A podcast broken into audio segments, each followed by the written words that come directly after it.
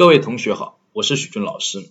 今天呢，我们来讲讲星座、血型、色彩等等这些判断性格的问题。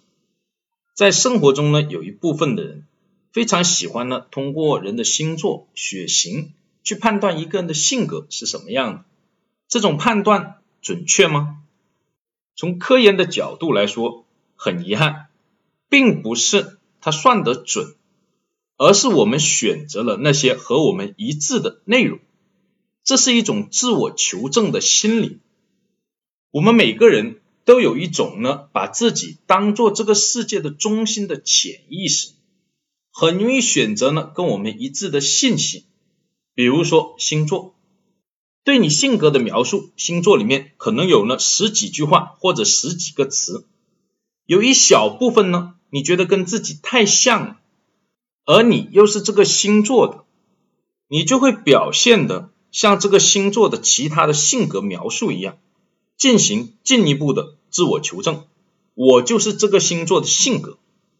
同时，如果大家注意的话，会发现这些星座血型的性格描述往往是比较笼统的、比较大众化的。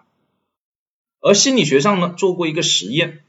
让一群人呢做完人格测试以后，分别呢做出两份结果，一份呢是参与者自己的那一份人格检查结果，而另一份呢则是呢众人呢平均起来以后的人格检查结果。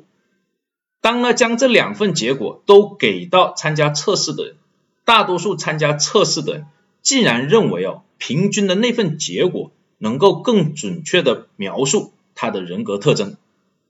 正是基于这样的原理，星座、血型对性格笼统性的描述才更容易让人相信。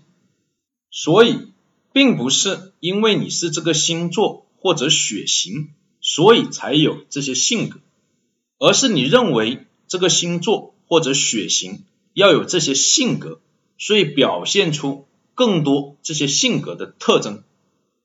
这是一个。自我求证的过程，同学们还觉得算得准吗？